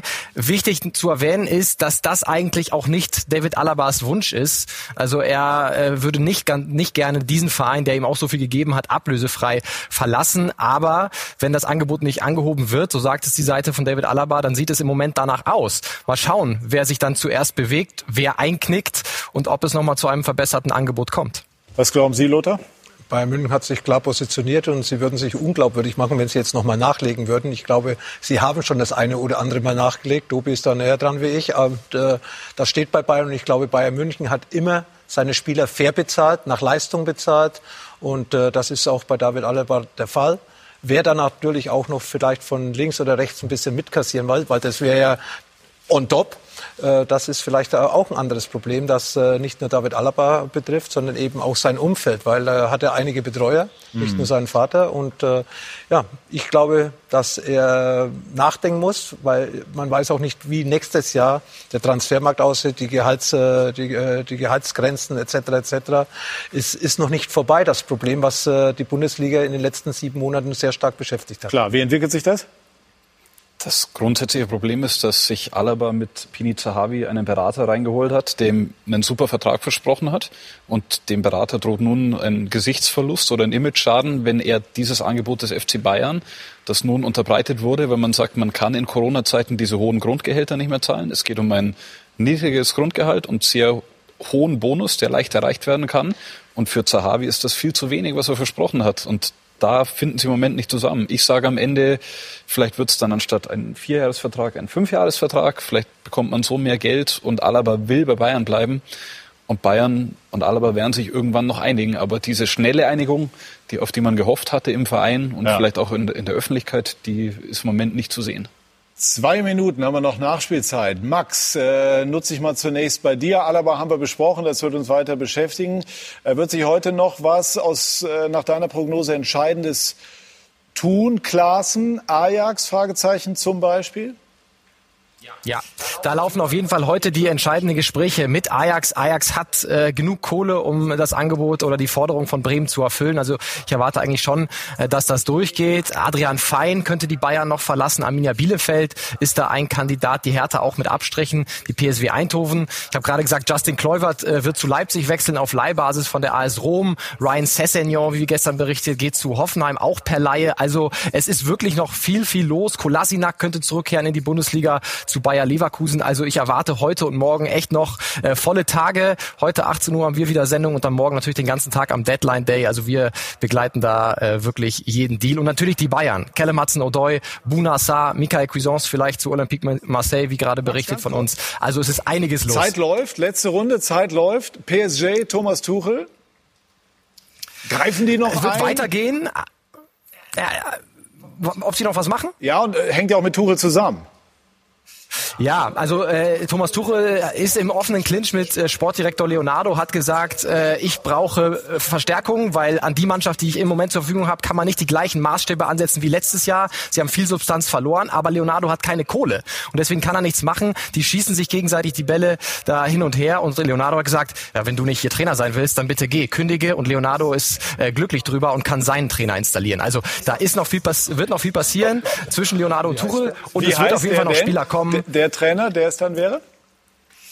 Äh, Massimiliano Allegri ist der Trainer, der sehr, sehr nah dran an Leonardo ist und äh, Leonardo liebäugelt immer, ihn zu installieren bei PSG, aber er hat eben nicht die Möglichkeit, weil er müsste tu Thomas Tuchel entlassen. Das würde ihn über 10 Millionen Euro kosten und das Geld hat PSG nicht. Also es ist äh, sehr viel äh, Explosionsgefahr bei PSG in diesen Tagen. Max, sehr guter Sprint. Äh, die kennen sich aus äh, italienischen Zeiten und deswegen macht es auch äh, für mich Sinn, dass äh, Leonardo vielleicht gar nicht so ärgerlich ist, wenn Duchel von sich aus äh, gehen würde. Mein Gott, also wie viel Informationen wir jetzt sozusagen äh, wieder verarbeiten müssen. Thomas Tuchel davon abgesehen, wie ich finde, ein, ein, großartiger Trainer. Aber all das werden wir beobachten. Ich sage auch vielen herzlichen Dank an Robert Schneider für die interessanten Einblicke ins äh, Beratergeschäft. Ähm, Und äh, ein Gedanke noch abschließend zu diesem Thema. Also äh, wenn immer wir über Gehälter sprechen, die sind nach wie vor sehr, sehr hoch. Und äh, mein Eindruck ist nicht unbedingt, dass sich das auf Dauer äh, in niedrigere äh, Gefilde bewegt. Aber sei es drum. Spannend ist es allemal. Gleich werden wir sprechen äh, über die Bayern und zwar in sportlicher Hinsicht. Heute gegen Hertha BSC. Die Könige Europas greifen dann wieder ins Bundesliga-Alltagsgeschäft ein. Und wir sprechen darüber bei Sky 90, die Unibet-Fußballdebatte.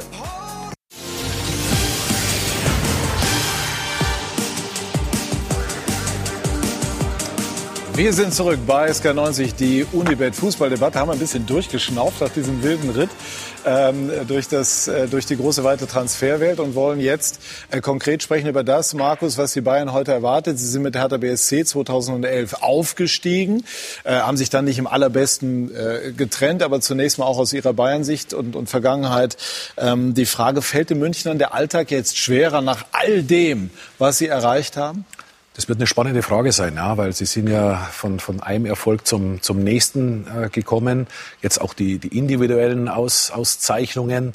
Also ich Europas bin Fußballer ja, des Jahres, Lewandowski, klar, bester Torwart und, und beste Trainer, beste. bester Verteidiger, ja. ähm, alles verdient. Ähm, und trotzdem ist es spannend, wie sie heute im Spiel darauf reagieren. Und ähm, beim letzten Mal nach dem Supercup gegen Sevilla ging es fürchterlich in die Hosen in Hoffenheim. Jetzt bin ich gespannt nach dem Supercup gegen, gegen Dortmund, ähm, ob sie heute den Schalt wieder umlegen können. Ja, wenn die Gier da ist wie in den letzten acht Monaten, dann ja. Ähm, sie haben es jetzt wieder in den beiden Endspielen gezeigt, was sie imstande sind zu leisten, sowohl gegen Sevilla, wo sie richtig gefordert sind. Bei Dortmund hat man auch dann ein bisschen Nachlässigkeiten gesehen nach der 2 zu 0 Führung. Äh, ja, ist, ist völlig normal, dass äh, der Kopf da auch eine wichtige Rolle spielt. Die Motivation, die Ansprache des Trainers, die körperliche Verfassung vor allem. Ja, das ist schon spannend und äh, das äh, wird man sehen. Das kann, kann, man im Vorfeld nicht sagen. Sie haben uns äh, acht Monate begeistert, äh, keine Spiele verloren, überzeugend gewonnen, Titel gewonnen und es war einfach, äh, es war, äh, ich hatte Lust, Bayern München zuzugucken. Und ich äh, kann mir schon vorstellen, dass sie jetzt äh, auch durch das, dass sie so gefestigt sind, dass sie zusammengewachsen sind, auch eine Strecke überstehen, wo sie motiviert sein müssen, wo sie aber auch körperlich hundertprozentig gefordert werden. Und deswegen, wie gesagt, ist es auch wichtig, wie das Trainerteam die Mannschaft auf diese Spiele dann vorbereitet. Nicht vom Kopf her, sondern auch von der körperlichen Belastung. Und ich glaube, die Belastungssteuerung ist eigentlich beim FC Bayern in den letzten acht Monaten immer sehr gut gewesen. Wenn man vorher viel über die Struktur gesprochen hat, das war halt gegen Hoffenheim Goretzka nicht dabei, Lewandowski nicht mit dabei, dann hat schon irgendwo was gefehlt. Und diesen Fußball, den sie immer spielen wollen, dieses frühe Draufgehen, dieses Pressen, dafür braucht es, glaube ich, auch die Abläufe in der Mannschaft. Und mit der Stammmannschaft, die heute, denke ich, bis auf den verletzten äh, Sané, Koman wieder spielen wird, wird das funktionieren. Die Frage ist halt, ob es mit dem zweiten Anzug in der Bundesliga dann auch so klappt und ob man diesen Stil damit durchziehen kann und, und weiter spielen kann. Wie groß ist eigentlich dieses Thema Kadergröße in der Mannschaft? Das ist natürlich ein Thema. Und äh, wenn man über einen Spieler wie Thiago spricht, den ersetzt du nicht einfach so. Der hat in der Champions League super gespielt, war dann ein entscheidender Faktor am Ende für den Champions League Sieg. Und wenn immer mehr Spieler gehen, dann wird das natürlich ein Thema, dass, äh, dass der Kader größer werden muss und dass man eben, Leon Goretzka hat das gesagt, um diesen Stil durchzuziehen, braucht man entweder einen größeren Kader oder man muss bisschen mehr auf Ballbesitz spielen. Aber und vor allem hat man ja auch Coutinho und Beresic verloren, die ja einfach toll zum FC Bayern gepasst haben, auch in der Position, wo sie dann gespielt haben oder wo sie gesessen sind. Ja, sie, sie waren sofort da, wenn man sie eingesetzt hat. Und auch diese drei, vier Spieler, die hinter den ersten elf gestanden sind, die waren eigentlich gleichwertig. Und Hans Flick hat das super gemanagt, dass eben die Spieler dann auch, wie sie reingekommen sind, ja, die Begeisterung mitgebracht haben, ihr Können gezeigt haben. Und das hat den FC Bayern in der letzten Saison so stark gemacht. Ja, die Bayern in gewisser Form natürlich auch Opfer des eigenen Erfolges, was die Ansprüche dann angeht an neue Spieler. Das mit den jungen Spielern ist ja eine Sache. Auf der anderen Seite brauchst du Spieler, die stabil im Grunde genommen auf, auf höchstem internationalen Niveau äh, funktionieren. Heute die konkrete Reaktion gegen Hertha nach der Niederlage in Sinsheim gegen Hoffenheim. Was glauben Sie? Ja, sie werden, sie werden voll da sein, weil sie wissen, sie dürfen sich jetzt nicht noch einen Fehler erlauben, äh, sonst hat man gleich wieder diese, diese, diesen Punktrückstand auf, auf, auf die Vorderen. Also sie werden mit Sicherheit da fokussiert sein. Äh, die Frage ist, wie, wie verhält sich Hertha, ja? wenn, sie, wenn sie dasselbe Tempo gehen können, wenn sie aggressiv sind, wenn Dann haben sie Luke Bacchio, mit dem haben sie nicht ganz, so, besonders nicht gerne ganz so gute Erfahrungen gemacht, ja. die Bayern. Also die, da sind schon Gefahren da, wo, wo man nicht unterschätzen darf als Bayern München. Aber wenn alles normal läuft, werden sie gewinnen. Wie schätzen Sie eigentlich Hertha ein? Ist das tatsächlich so der, der Gigant auf dem Wege zum äh, Big City Club, so wie das der Investor formuliert hat? Ja gut, es ist ein Prozess. Ich glaube, so schnell, wie sich das der Lars Windhorst äh, sich wünscht, so schnell wird es nicht gehen. Aber es ist ein, es ist ein Prozess. Äh, Sie Aber es ist vielleicht auch gut, dass einer treibt, oder? Ja, absolut, das ist wichtig. Aber trotz alledem, wir kennen alle äh, den, den, den Sport, das, das geht nicht auf Knopfdruck. Es ist wünschenswert, aber es braucht seine Zeit. Das ist ja auch, es soll ja auch gefestigt dann oben bleiben. In meinen Augen sind sie auf einem guten Weg. Aber es, es, sie haben noch eine Strecke zu gehen. Ja, die Berliner merken es ja auch. Alle wissen, dort ist Geld da und das hat die Preise in die Höhe schnell lassen, weil sie irgendwo angefragt Vor allem Hertha ist noch nicht die Adresse, dass auch die Spieler, die dann den Unterschied ganz oben machen, hingehen. Da muss Hertha erst mal selbst was dafür tun, dass dann eben Hertha auch mal in der Champions League spielt, weil die guten Spieler, die wollen alle in der Champions League spielen. Und so weit ist Hertha wahrscheinlich noch nicht in diesem Jahr und wahrscheinlich auch noch nicht im nächsten Jahr, sondern es dauert und da muss man Ruhe bewahren, muss man Geduld haben und dann kann es eben auch durch die diese Unterstützung äh, irgendwann mal auch Champions League sein, aber ganz sicher nicht in den nächsten Aber so lange dauert das, glauben Sie? Ja, mit der Mannschaft, wo sie jetzt haben, äh, wenn sie Europa League erreichen, dann glaube ich, haben sie gute Arbeit geleistet. Mhm. Wie wird Hertha heute auftreten? Hoffenheim hat es ja geschickt gemacht vergangene Woche. Ich glaube, das ist nochmal ein Unterschied, ob man zu Hause spielt oder in der Allianz Arena. Und ich kann mir nicht vorstellen, dass Hertha so früh draufgeht und attackiert, wie das zuletzt ähm, Hoffenheim gemacht hat. Zumal Bayern ja jetzt äh, etwas ein wenig mehr Zeit hatte äh, zu regenerieren, hatte das Heimspiel im Supercup, einen Tag mehr, keine Reisestrapazen. Also das fände ich sehr mutig von der Hertha, wenn sie es so wie Hoffenheim probieren würden heute. Mhm. Ja, sie haben es ja auch geschickt. Sie haben die Bayern auch ein bisschen gelockt und dann mit langen Bällen die, die Linien sozusagen überspielt. Ja, und Hertha hat natürlich auch nicht unbedingt äh, das Resultat letzte Woche erzählt. Die haben zu Hause 13 gegen Frankfurt verloren, kommen auch jetzt ja. nicht mit äh, einem breiten Kreuz hier nach München. Also alles, wenn normal läuft, schließe ich mich Markus an, erwarte ich einen Bayern-Sieg. Äh, in der Süddeutschen Zeitung war ähm, eine Geschichte über Führungsspieler bei Bayern. Ist ja so ein ewiges Thema. Sie waren natürlich genannt, äh, neben Effenberg, Breitner, Beckenbauer und all den anderen. Und die Überschrift war sehr gelungen. Sein Wille geschehe bezogen auf Josua Kimmich. Äh, ist er in der Tat jemand, der jetzt auf dem Weg ist, in die Phalanx dieser, dieser Bayern-Legenden schon einzubrechen? Ja, absolut. Vor allem liefert er auch. Ja, es geht ja nicht nur um Führungsspieler, sondern der Führungsspieler muss auch liefern. Und äh, Joshua Kimmich liefert eigentlich schon seit dem ersten Spieltag, seit er bei Bayern München gespielt, äh, seit er hier spielt. Ich glaube, das sind jetzt vier oder fünf Jahre. Und er ist einfach ein dominanter Spieler, er ist ein ehrgeiziger Spieler und er wird auch irgendwann mal Manuel Neuer oder Thomas Müller als Kapitän ablösen. So, jetzt haben wir die Uhrzeit genau getroffen und äh, wollen unser Tippspiel natürlich ähm, durchführen mit unserem Experten. Wolfsburg gegen Augsburg. 2 zu 1. Und äh, haben wir jetzt schon drüber gesprochen, die Bayern gegen Hertha BSC? 3 zu 0. Gut, was läuft wo? Das haben wir natürlich, äh, wir haben viel zu bieten heute. Wolfsburg, Augsburg haben wir darüber gesprochen, die Bayern spielen auch. Dann haben wir auch Handball, die Konferenz unter anderem äh, ab 15.25 Uhr. Man United spielt gegen Tottenham heute ab 17 Uhr der Deadline Day. Morgen, wir haben ja Max gehört, ab 12 Uhr. Nürnberg gegen Darmstadt haben wir morgen Abend auch. Und die zweite Liga wird gleich hier im Anschluss die Vorberichterstattung äh, auch noch beginnen. Der Hamburger Sportverein wird heute nicht spielen gegen Aue, weil es dort Corona-Fälle gegeben hat. Also es ist im Moment ähm, sehr viel los und viel los war auch in dieser Sendung und es gab viele Zitate. Mir ist unter anderem hängen geblieben Jochen Schneider, der gesagt hat, wir müssen wettbewerbsfähig werden.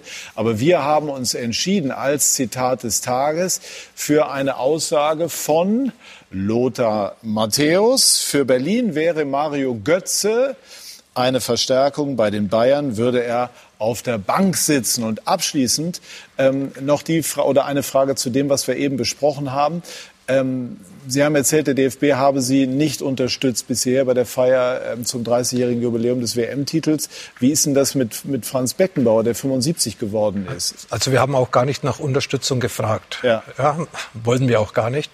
Äh, Franz Beckenbauer fühlt sich gut. Er ist auf dem Weg der Besserung, aber noch nicht der alte. Hätte er sich denn gefreut, wenn der, wenn der DFB mehr für ihn oder etwas für ihn gemacht hätte zum 75.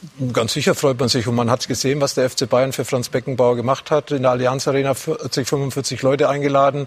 Es hat ihn gut getan und das ist die beste Medizin für ihn, wieder Freunde um sich herum zu haben, wieder zu lachen, wieder ja, Gespräche zu führen und äh, zu merken, die Leute meinen es ehrlich und gut mit ihm. Aber er kommt zu Ihrer Feier. Er, er kommt ja. zu unserer Feier. Genau. zu meiner Feier. Zu Ihrer zu im Sinne von Feier. zu eurer äh, Feier. Ja, ich hatte Kontakt auch zu ihm zu seinem 75. Und, und, und bei dieser Gelegenheit gratulieren wir ihm einfach nochmal und, und wünschen euch dann dort eine richtig schöne Feier. Das wird, da werdet ihr viel Spaß haben und das wird auch Franz vor allem auch gut tun, da bin ich ganz sicher. Bedanke mich ganz herzlich bei dieser sehr lebendigen Runde, die ja noch Unterstützung von außen hatte und äh, empfehle Ihnen, liebe Zuschauer, bei uns im Programm zu bleiben. Wir haben ja eben ähm, angedeutet, was wir alles noch zu bieten haben. Ich sage Dankeschön, einen schönen Sonntag noch. Tschüss und auf Wiedersehen.